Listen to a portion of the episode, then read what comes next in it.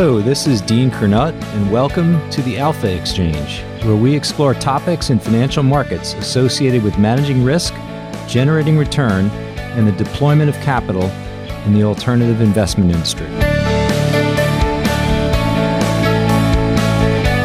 For Jeff DeGraff, financial markets have always been about figuring out who moved the pieces in a chess match and why. Early exposure to the discipline of technical analysis and its focus on prices and probabilities helped Jeff begin to develop a framework that concentrates on finding bets with favorable odds. Our discussion considers the market events that have played a formative role in how Jeff thinks about risk. Particularly influential among the big events was the LTCM debacle, especially as it illustrated the power of the Fed to bring an end to a de risking process. A decade after founding Renaissance Macro in 2011, Jeff and his team continue to view the policy response as both inevitable and critical. And in this context, we discuss the evolution of the interaction between markets and the central bank. Today's much more activist Fed is one example of how historical pricing relationships, while a valuable tool to understand the present, must be interpreted with care. The shifting correlation profile of the Treasury market to various segments of the equity market is a ready example of this change. For Jeff, predicting the future is difficult and time is better spent on the study of price. His process leads him to a lengthy checklist of indicators that allow the market to speak. And while, in his words, the market fibs often, a wide enough swath of charts across the asset classes and geographies is bound to provide clues on where both value and vulnerability are hiding. Lastly, we talk about life on the sell side and Jeff's perspective on running a client centric business through the pandemic.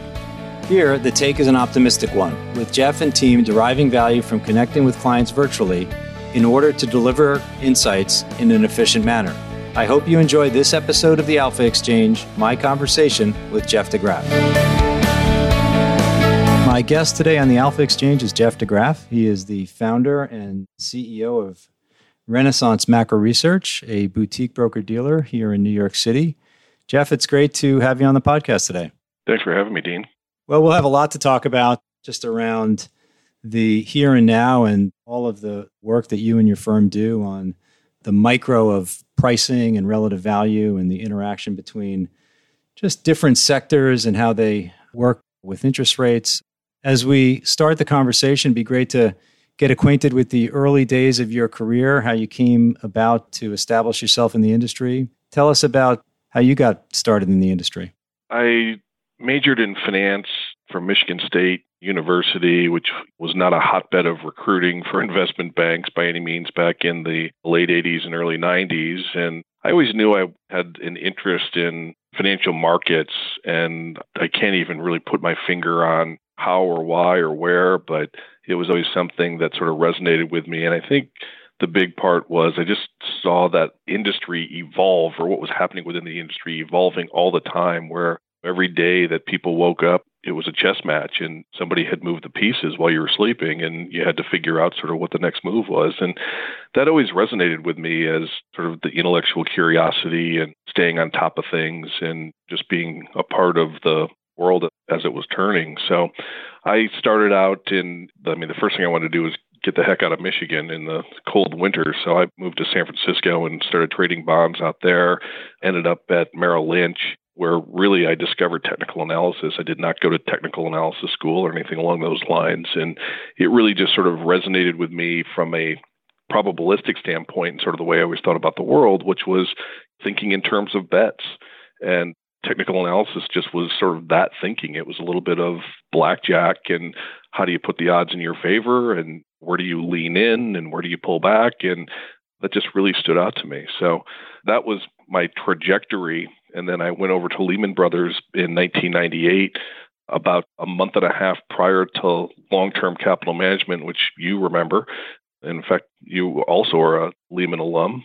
And that was pretty dark days there for a while during long term capital. And I remember telling my direct report, I'm like, hey, I didn't burn any bridges at Merrill. I could go back over there if this thing's circling the drain. I said, no, no, things are fine. Things are fine. I think, you know, as I look back, and I know one thing that we talked about was what were influential periods of your career. And I really think long term capital was one of them just to see. And I always knew and appreciated, but I don't think to the extent that we saw really probably starting with long term capital, how influential and important the Fed is when they decide to come in and sort of support markets, just how good and effective they are at that. So that was sort of my trajectory and was at Lehman for about 10 years, went to ISI, which was a macro boutique at the time, has obviously evolved into ISI Evercore. And I just wanted to stay sharp and stay macro focused and started RenMac 10 years ago in March. So it's been a decade now that we've been on our own and really enjoy it. Working with great people,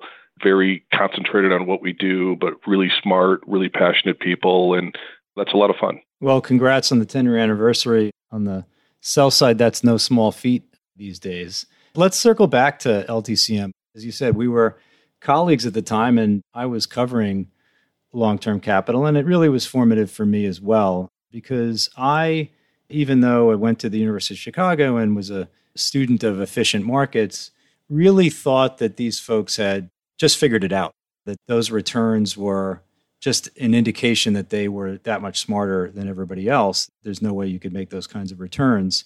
And of course, really, in the aftermath, we learned that the risk profile was just incredibly significant in terms of the amount of risk they had on the sheets. What were the types of pricing movements just from your technical framework, which I really want to dive into because you talk about probability analysis, and I think that'll be a great thing for us to talk more about. But insofar as LTCM, we had some pretty big divergences and things like swap spreads and so forth.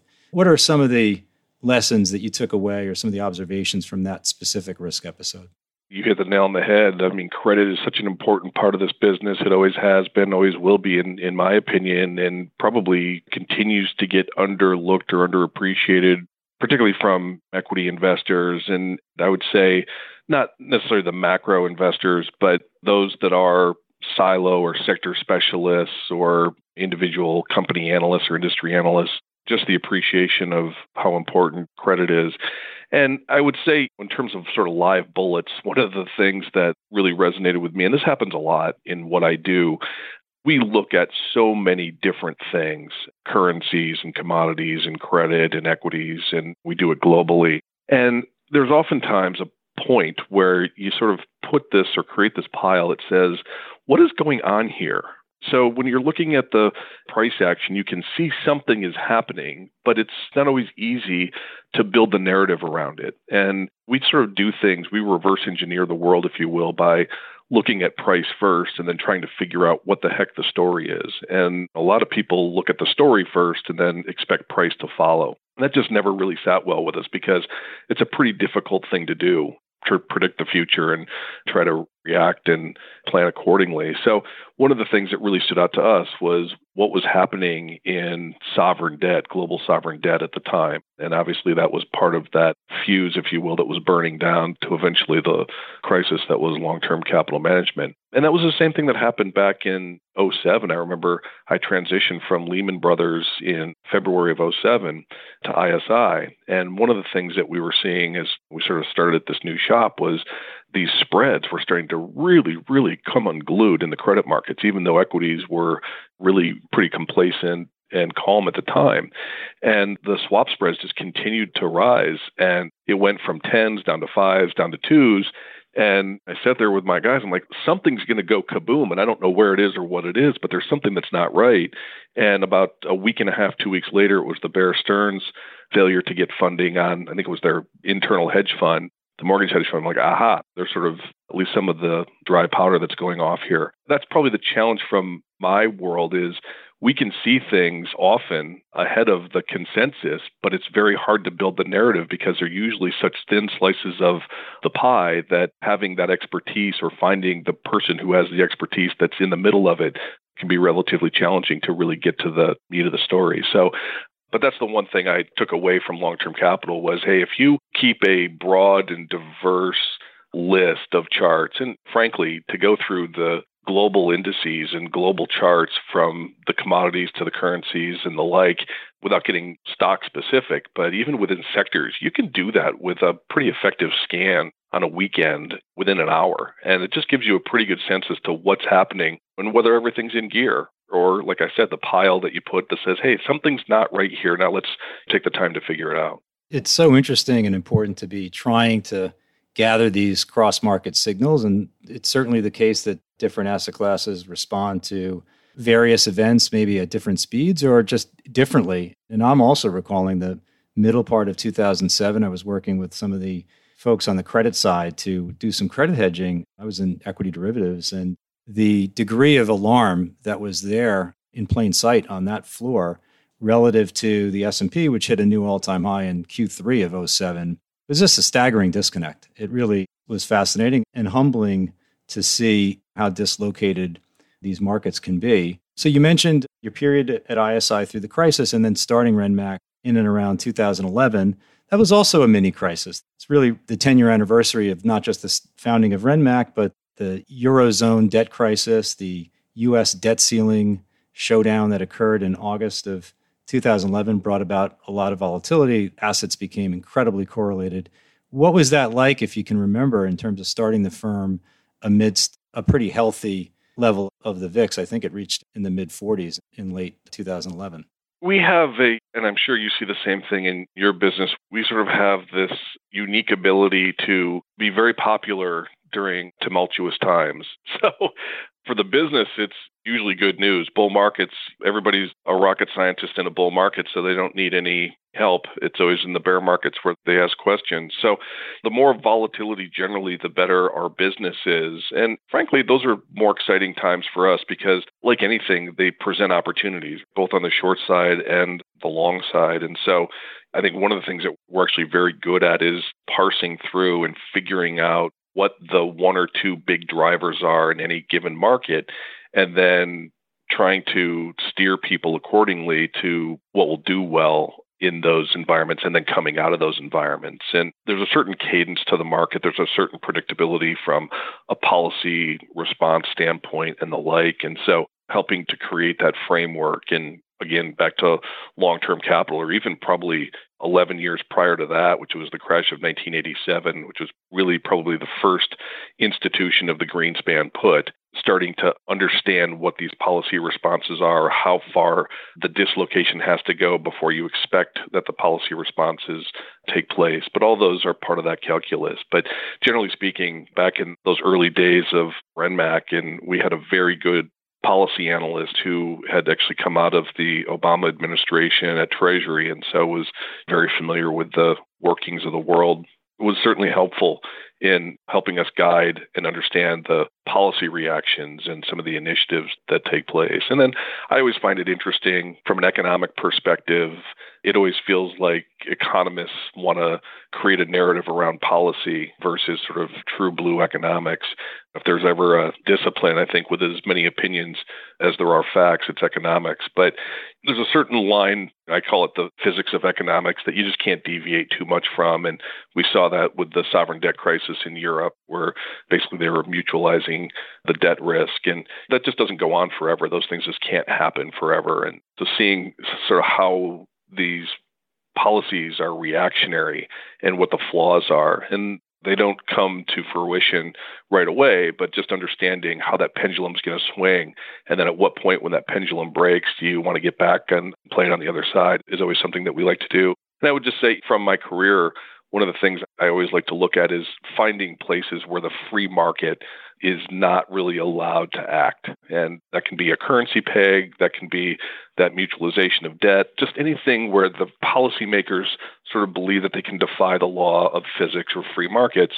I always look at as an opportunity eventually that the risk is going to pile up on the opposite side just in a manner that is unsustainable and will have a pretty sharp rebound. And those are always great opportunities in this business. That's a fascinating comment. And we can circle back at the latter part of the call, we'll talk about a 1.3% nominal treasury yield set against 5 plus percent inflation and the central bank buying the treasury's bonds almost ad infinitum. But when we think about both the GFC and maybe the sovereign is a, just a mini version of it, but certainly the pandemic is a big version of it, the drawdowns are so significant, they're so sharp, and the destruction of capital is so significant that if you can get out of the way in some way, shape, or form, that's going to save you a lot. But of course, missing the bottom, that the gains from the bottom, and I think you frame it really well, which is inevitably the policy response is coming. The Fed, the government, they're not going to let the system burn to the ground. They believe in the wealth effect, they believe in the systemic risk contagion that can occur. And so you don't want to miss the bottom either. How do you kind of square those two? To miss the bottom is very damaging, but also to absorb those gigantic drawdowns is damaging as well. How do you think about that kind of two sides of those? Just as a general rule, without the deterioration of credit, we don't find playing for the crash makes an awful lot of sense. Like they say in the lottery business, somebody has to win. Okay, that's true, but but it never seems to be me. and so when I think about crash risk, I always frame it within the credit cycle because that's really where it becomes the most acute and obviously can be the most severe. And look, I've been in this business for 30 years, as you have, and we hear people and know people that are always calling for a crash, always calling for a crash, to the point where it just doesn't make any difference. If you get one right out of 20, what's the point? Or 100, it's just not effective. We try to steer it and like anything else, we just think in terms of bets. What's the probability here? What's the probability there? And the probability is usually the highest when we have some type of inflationary bubble. Now, that what's interesting around that is that that can be both a product of prices through the PPI or CPI or however you want to measure it, but it can also be through asset prices. And it tends to be that combination because the Fed's focused on the consumer inflation or the producer inflation, and they're less concerned with the asset inflation. Now, that might have changed a little bit with the housing crash, but consistently they seem to watch and react more to the general economic inflation. We think about it in terms of is this the point where the Fed is likely to start taking away the punch bowl? Because that, as Warren Buffett has infamously said, is the point where the tide goes out and you can see who's wearing the bathing suit that's the point where the crash or the contraction in balance sheets is which is the way that we think about it is the most likely. So in terms of something like covid we didn't capture that crash. We talked about sentiment being excessive. We talked about some deterioration but in no way shape or form would i pat ourselves on the back and saying that we called the crash. What we did see though was at the bottom and i mean right within hours of the bottom were a lot of the signposts that we look for. Excessive sentiment, fear on television and in the media, to the point of being sort of irrational, if you will, and then a very, very accommodative liquidity response from not only the monetary side, which is not that unusual, but also the fiscal side.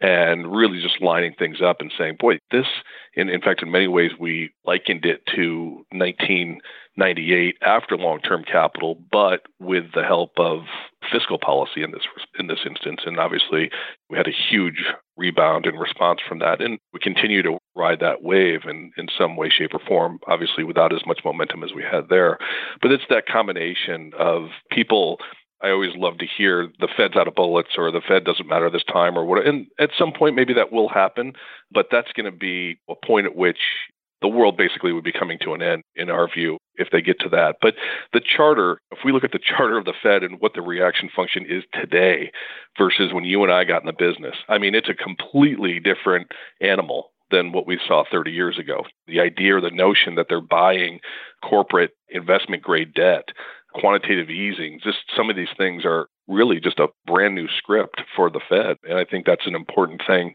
to not only understand and internalize, but you have to stay sharp and see exactly what some of these new mechanisms are and what their impacts are. Well, that's a great point. And that has me thinking as you presented this probability framework, which I'd love to just learn a little bit more about. But as you talk about the new script, things are new in markets.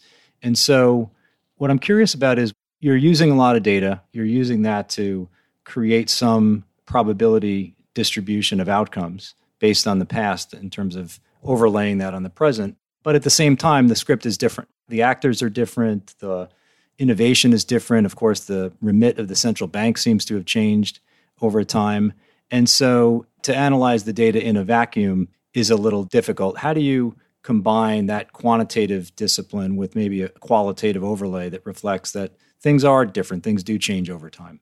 It's a great point, and I would say that it's sort of always been the case. It's easy to look back in history and say, well, it's this is sort of the trajectory, but one of the ways that, or one of the things that we do when we look at data, particularly data over the last 50 years, is we look at the consistency of a basically a rolling T stat and how consistent has that T stat been. I'll give you a great example, which is yields and equity markets. That T stat has gone from being statistically significant with a positive coefficient to statistically significant with a negative coefficient. What are you supposed to do with that? So, is it lying to us today or was it lying to us the previous 40 years? We always look at sort of what is the stability of the T stack in the past to understand how likely it is that it'll be useful going forward. And that's pretty fascinating when you go through and look at the data and say, okay, well, how do I want to think about things? Because you'll find there are plenty of examples where the relationship not only has become more or less significant, but it may have actually flip flopped from being significant in one direction to significant in the exact opposite direction. And so that's one of the things that we do to really understand. Now, it's fine. You can say, hey, look, this is important today but I need to rely less on it because I'm not sure if we're going back to the way things were 40 years ago or if we're going to continue on the trajectory as we are today. And we tend to be more trend followers, so we believe in it, but it's like having teenage kids where you want to believe them, but you also want to verify. so trust and verify is absolutely the mantra that we have with a lot of that data. Said a man with three sons. I like that. Yes, indeed. So the relationship between the 10 year and the equity market, as you said, it's evolved over time. We went through the long period in the 80s and 90s, which was the Fed pulls away the punch bowl. So lower bond prices, i.e., higher rates, sort of brings about lower equity prices. And now this risk on, risk off regime has been more present. But underneath the surface, there's a lot of differentiation as well. And I've seen you've done some work on industry sensitivity to 10 year yields. So I'd love for you to walk through what you see there, and then what does it imply for how you recommend clients allocate capital or engage in portfolio construction? One of the things, because of that flip flop in the significance of yields, and this is pretty interesting when you look at banks as an example. And I think everybody, particularly your audience here, understands this relationship between yields and banks. Higher yields, better relative performance for banks. And that's been the case for the last 10 plus years, basically. Prior to the great financial crisis, that relationship really wasn't in existence. If you, again, go back to that T stat and look at it, banks really didn't care too terribly much or react too much to the 10 year yield, which I thought was pretty interesting. So it's become, I mean, we're talking about T stats that were very close to zero back in the 80s and 90s and, and mid aughts. And in the last 10 years, that T stat is six. I mean, six is like there's almost no doubt that there's some relationship there. Usually you're looking for something that has a T stat above two to give you some confidence in the relationship. So six is literally just off the charts. And so we'll use, because the market goes through various sensitivities, but try to capture what's most important. And usually it is Fed related when we think that there's a higher probability that we're going to see some move in yields then we'll use this sensitivity to help to construct those portfolios and try to move people away from things that have that negative relationship to yields and obviously towards things that have the positive relationship to yields. But as you said, I mean, the last 10, 12 years now, we've really seen a remarkable positive relationship between a lot of the cyclical names, a lot of the financial names, energy, and yields. So as yields go higher, which historically you would expect that that starts to actually choke off the economic recovery and that some of these highly cyclical names would come under pressure. That has not been the case in the last 12 years. And in fact, you want a strong and robust yield or bond market decline to support the cyclicals. Now, at some point, that becomes anathema to those equities and those industry groups, but generally that's a flattening or an inverting of the curve. So as long as that's steepening, good things tend to happen. At the bottom, in those dark days of March, your indicators are screaming dislocation. They're screaming the odds are really favorable here, even though it's a scary time to allocate capital, that this market's set to rise and perhaps rise significantly. At some point, that levels off, of course. The best part of the gains happen very quickly after a crisis subsides in general. So, how does that tend to manifest itself in your indicators? And then by what time does your process tell you, okay, we've seen the better part of the gains here, and perhaps the buying opportunities are just a little less obvious than they were at the bottom in March?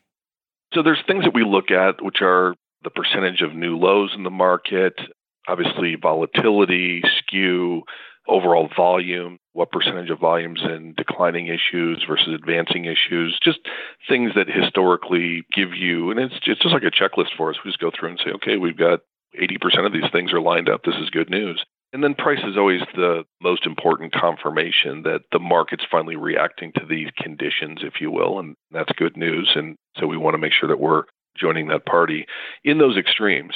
And it was true back in 09. In fact, I would say the low as we saw it, the internal low for equities was actually in I want to say it was November of 2008, and that's where the majority of names hit their 52 week low. And even though the market was another 25% lower by March of 2009, very close to that final low, there was a massive improvement in credit for those three months. There was a massive improvement or contraction in the number of new lows.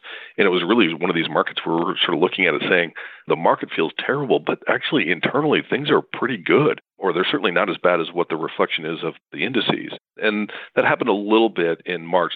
Obviously the time frame was not as drawn out as it was back in 08 and 09 but we just basically create this checklist of things that we expect to find at a bottom and however many of those are checked off the higher our confidence level is.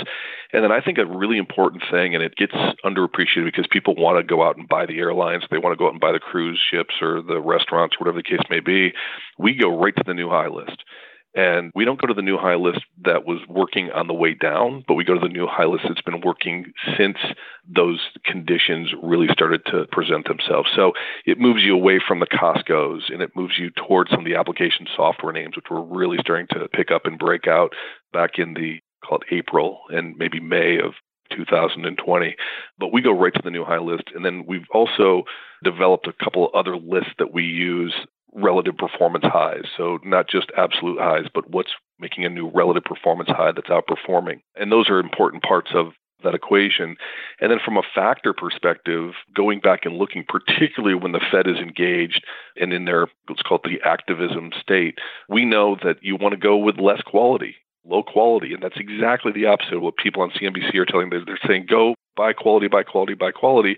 And I get it. I mean, there's something to that. If it's in your IRA, okay.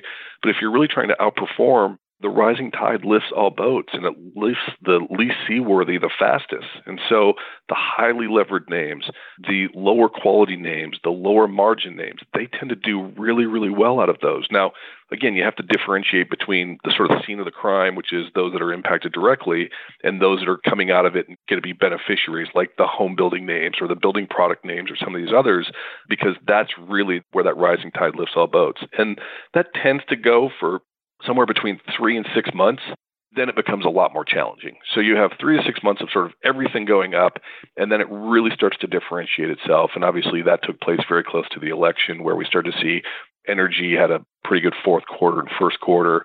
We had the same for financials as yields started to turn. So it becomes a little bit more challenging once you get six months out. And then in an environment like where we are today, you absolutely have to depend on relative performance because, again, we're still in an uptrend. So a lot of charts are still in very good sort of structural formations, but there is clear differentiation between winners and losers here. You can look at almost any utility and it's probably in an uptrend, but it hasn't done you any favors for the last 18 months. You've been a persistent dog versus the market, and that's where relative performance becomes so important. You mentioned factor and style characteristics, and this notion of essentially doing the George Costanza opposite of CNBC and actually buying low quality at the bottom. Uh, I think that's interesting. And look, we've had forced upon us an entirely new brand of differentiation in terms of equity prices, which is the work from home versus the back to work. And some of those overlap pretty significantly with some style and factor characteristics, some sector characteristics as well.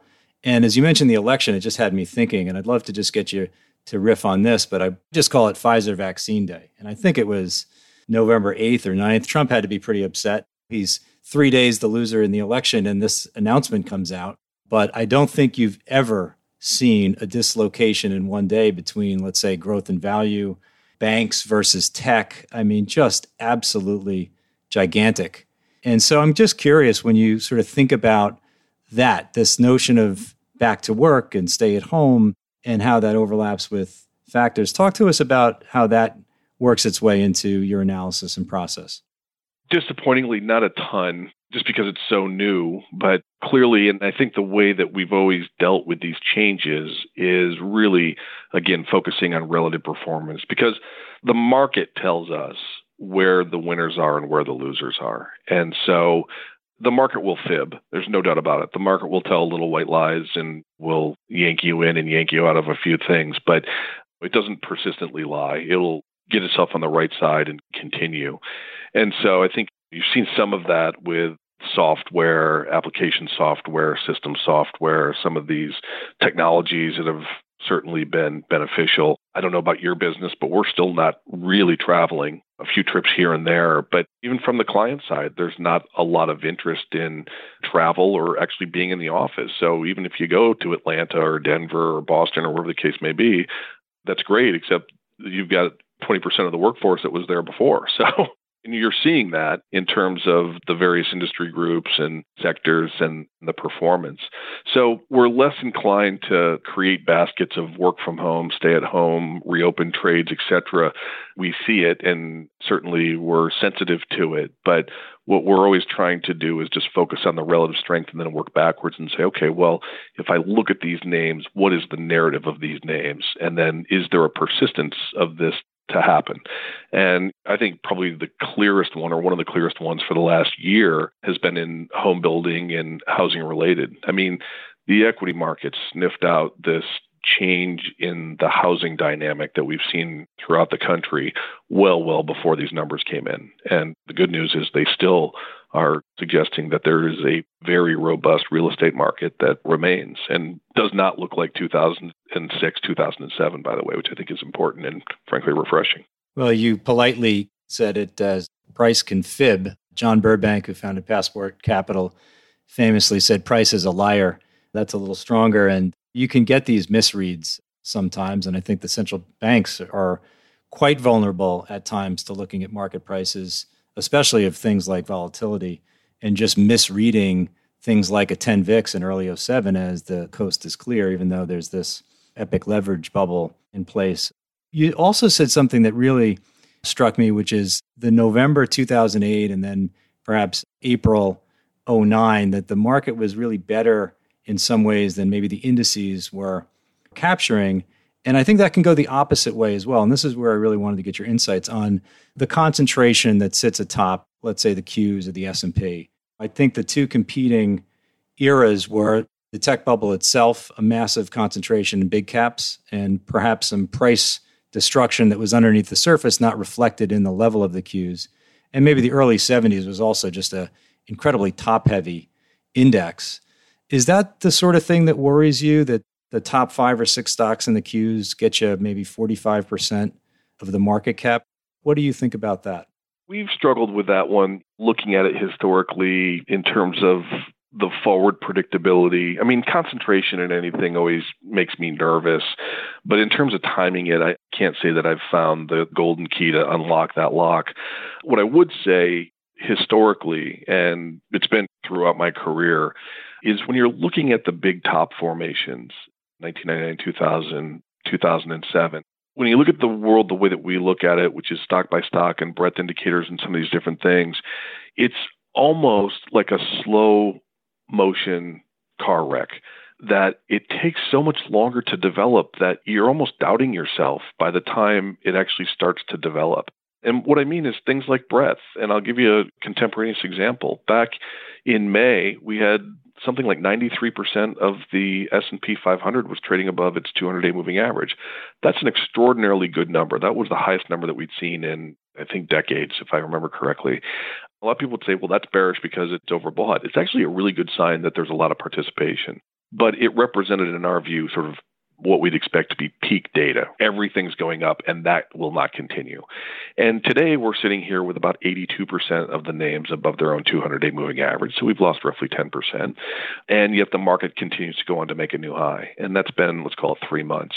That's sort of a blink of an eye in terms of sort of the divergences that you can have that start to develop where you have winners and losers, particularly when the Fed just starts to tighten or take away some of the nectar that's driven the rally you start to get that differentiation. So, what we're seeing today is something that we think will result in a consolidation, maybe a correction, but probably a consolidation, which is just sort of buying some time and then having a decent fourth quarter rally. Around that, though, is the question as as to whether or not that concentration continues. And so, if we go on to 5,000 on the S&P, but we're talking about 60% of the names in the S&P above their own 200-day moving average, those become extraordinarily dangerous types of environments and those are the points where you're losing the support of sort of the average company if you will at just the propping up of some of these very select names, particularly the big cap names. And those become more dangerous. I have yet to find, again, that sort of magic bullet that says, hey, this concentration by itself represents a problem. It's usually the concentration becomes a reflection of the problem once that sort of marinates and you lose the leadership of the sort of, let's call it the average stock. That becomes the bigger issue then. Yeah, it's definitely interesting and certainly something we all should be watching. Let's shift as well to gold and then currencies. You mentioned currencies making its way into the types of signals that you look for. You've commented that gold and real yields have become disconnected. What do you see there? And then, just more broadly, maybe first, how should investors think about gold in the context of just overall portfolio construction? When we look at portfolio construction, we look at relative performance and then we go back and look and say, okay, look, within a range, how should we be thinking about things where an asset class provides you the upside or the protection, but doesn't become too much of a drag on the portfolio.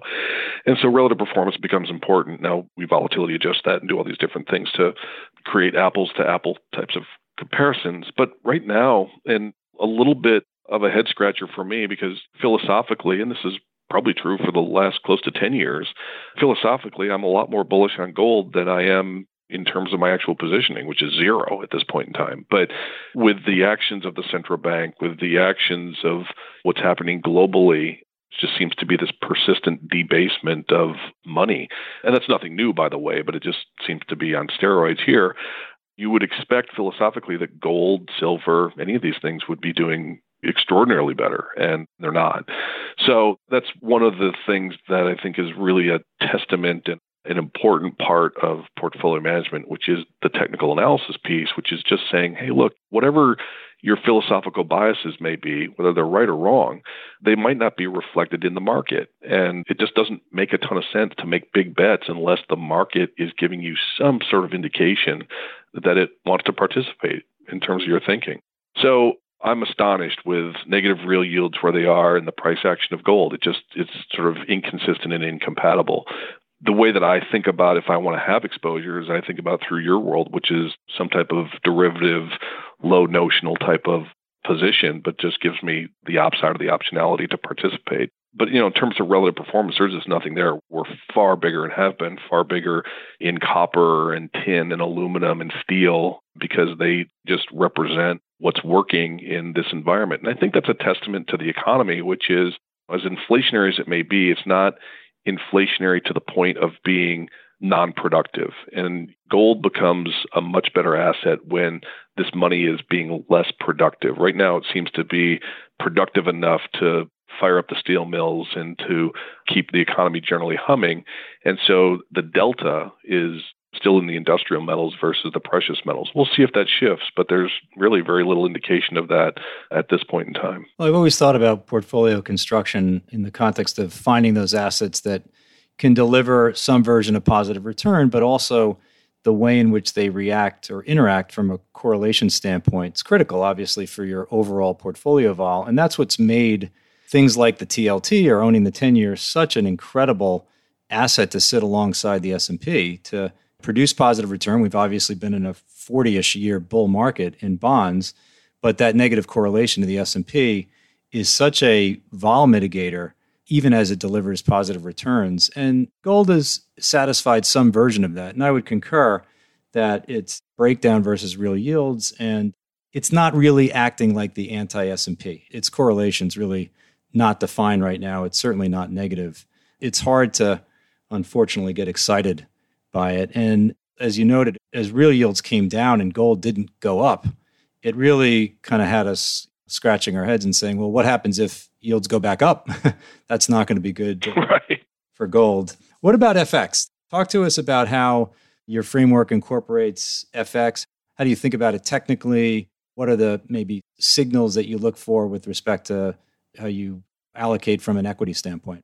We obviously look at Forex. We don't spend a ton of time on it just to see if it confirms the way that we're thinking about the world, or importantly, we want to make sure the sensitivity that you talk about to the 10 year yield, we do the same thing for the dollar as well. So we want to make sure that if we have a view on the dollar, and actually our view right here on the dollar is it's on the verge of actually a trend change breaking out.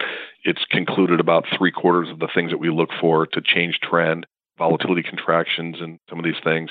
Just needs to break out. It basically needs to get through. I think the number is 93.50 on the upside for the DXY. That would sort of confirm the double bottom.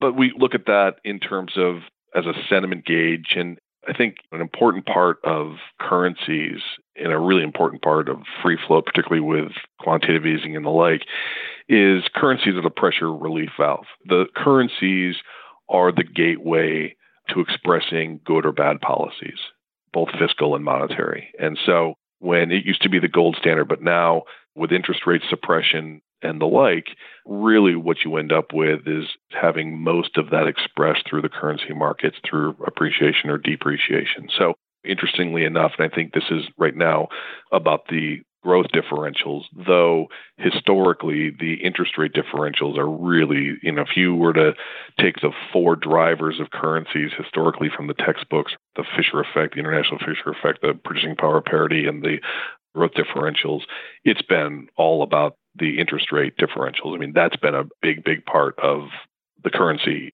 appreciation or depreciation. We're seeing some of that here, but I think most of it's coming from right now from growth. And the dollar actually looks pretty interesting to us. So, with that, we just need to make sure that we understand those sensitivities to the dollar that we want to be aware of and cognizant of around the portfolio construction and moving away from some of the things like some of the cap goods, et cetera, as you get dollar appreciation, that becomes a little bit more challenging for those names. The question is, is do you get enough of a rise in the dollar to offset the rise in yields?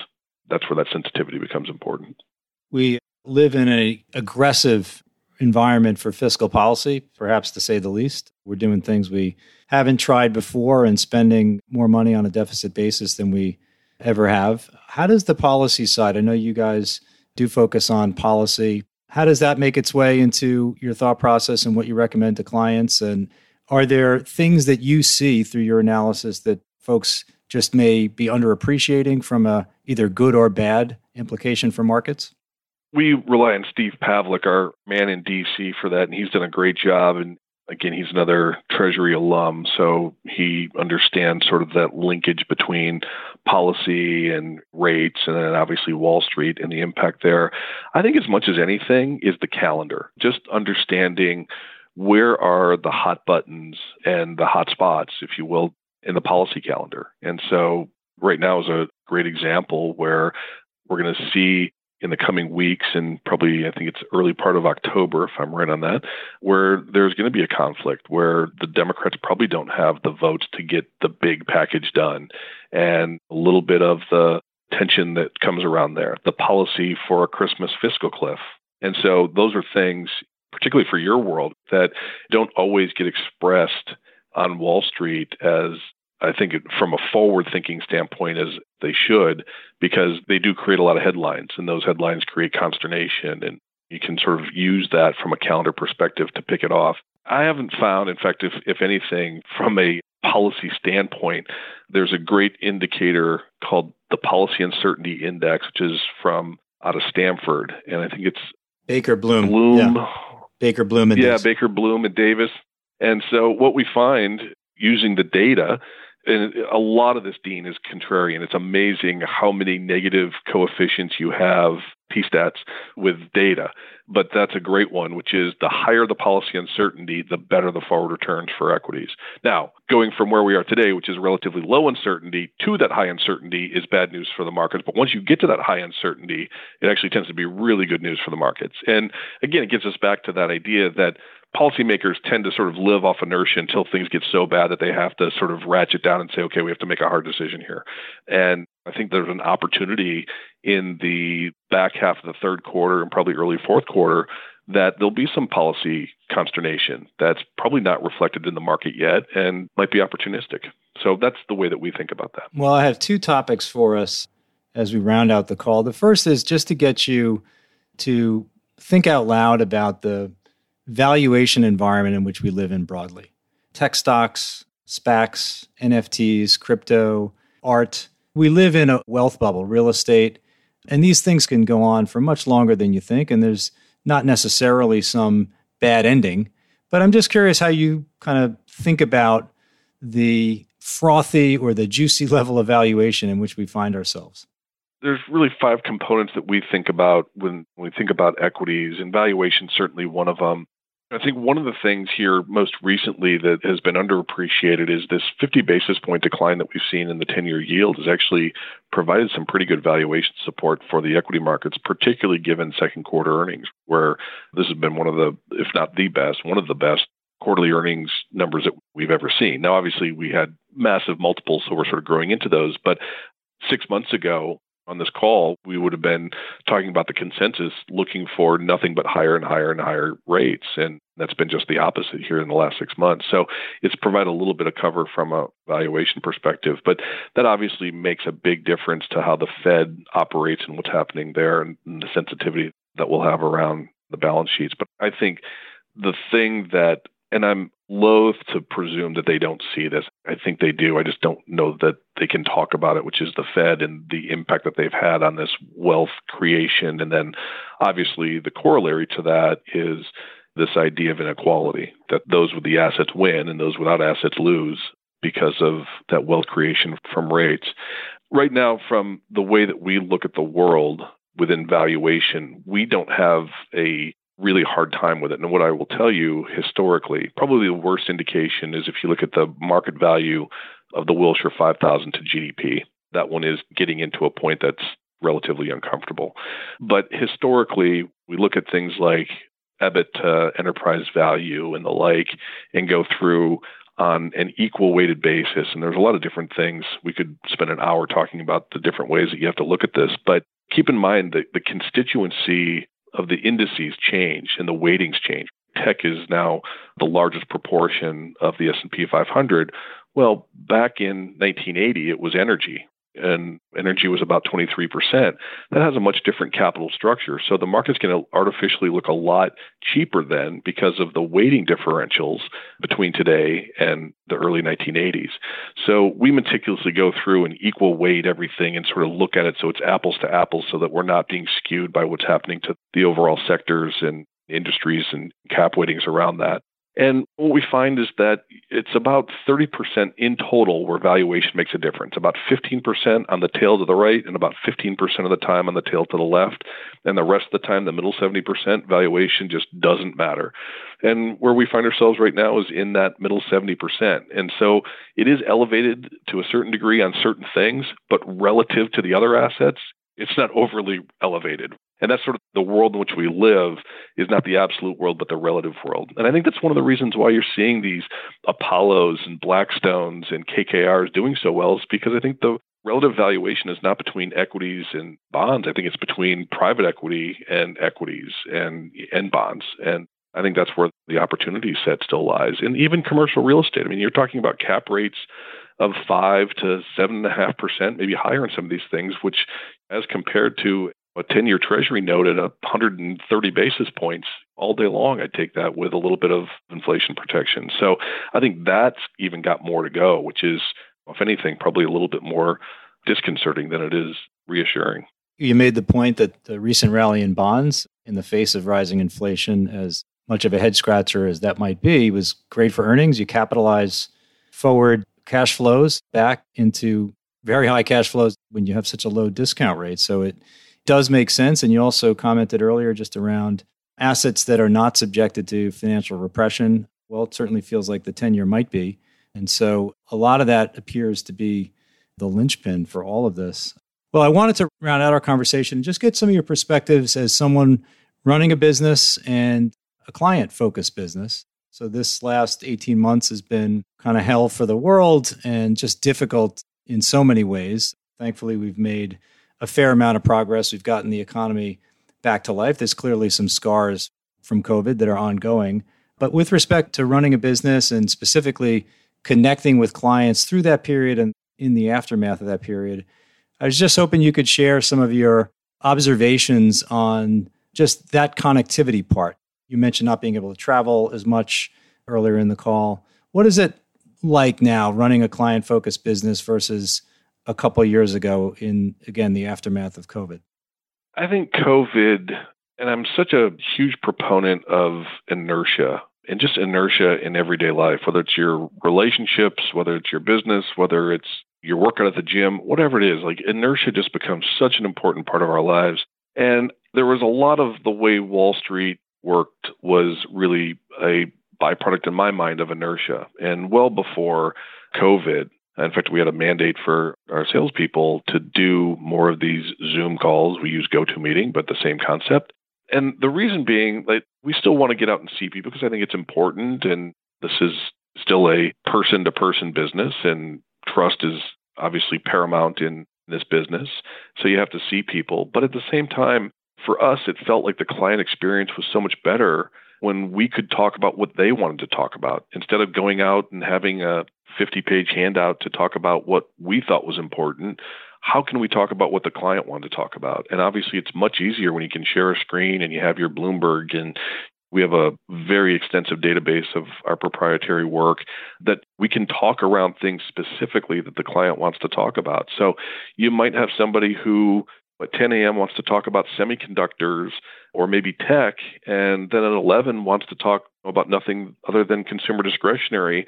And now you can do that, and you can do it effectively and do it in less than an hour, do it in 20 minutes, and have more of those conversations that are in depth and have a better intimacy to them, and obviously have a purpose that is more client oriented than it is just happens to be what we want to talk about is we're making the trip to that town or that city the one time that we go every six to nine months. So I think it's actually been a better way to engage with customers in a more meaningful way.